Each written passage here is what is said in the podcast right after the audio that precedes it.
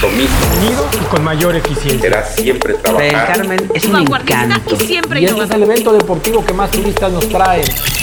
What's up, Riviera Maya? This is George Espo. Welcome to CJR News. They estimate damages of 1,007,000 pesos in public schools. In addition to the obvious abandonment after the passage of Hurricane Grace, public schools now estimate damages of 1,007,000 pesos. Cruises return to Cozumel. MSC will operate in September. MSC is one of the largest cruise lines in Europe and the United States. It has Cozumel in its Caribbean route.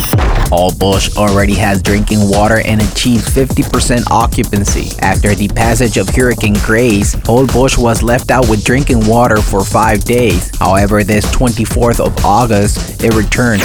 Cancun police officers receive additional support for dignified retirement. For the first time, Cancun recognizes the value of its elements with a financial compensation at a time as important as retirement.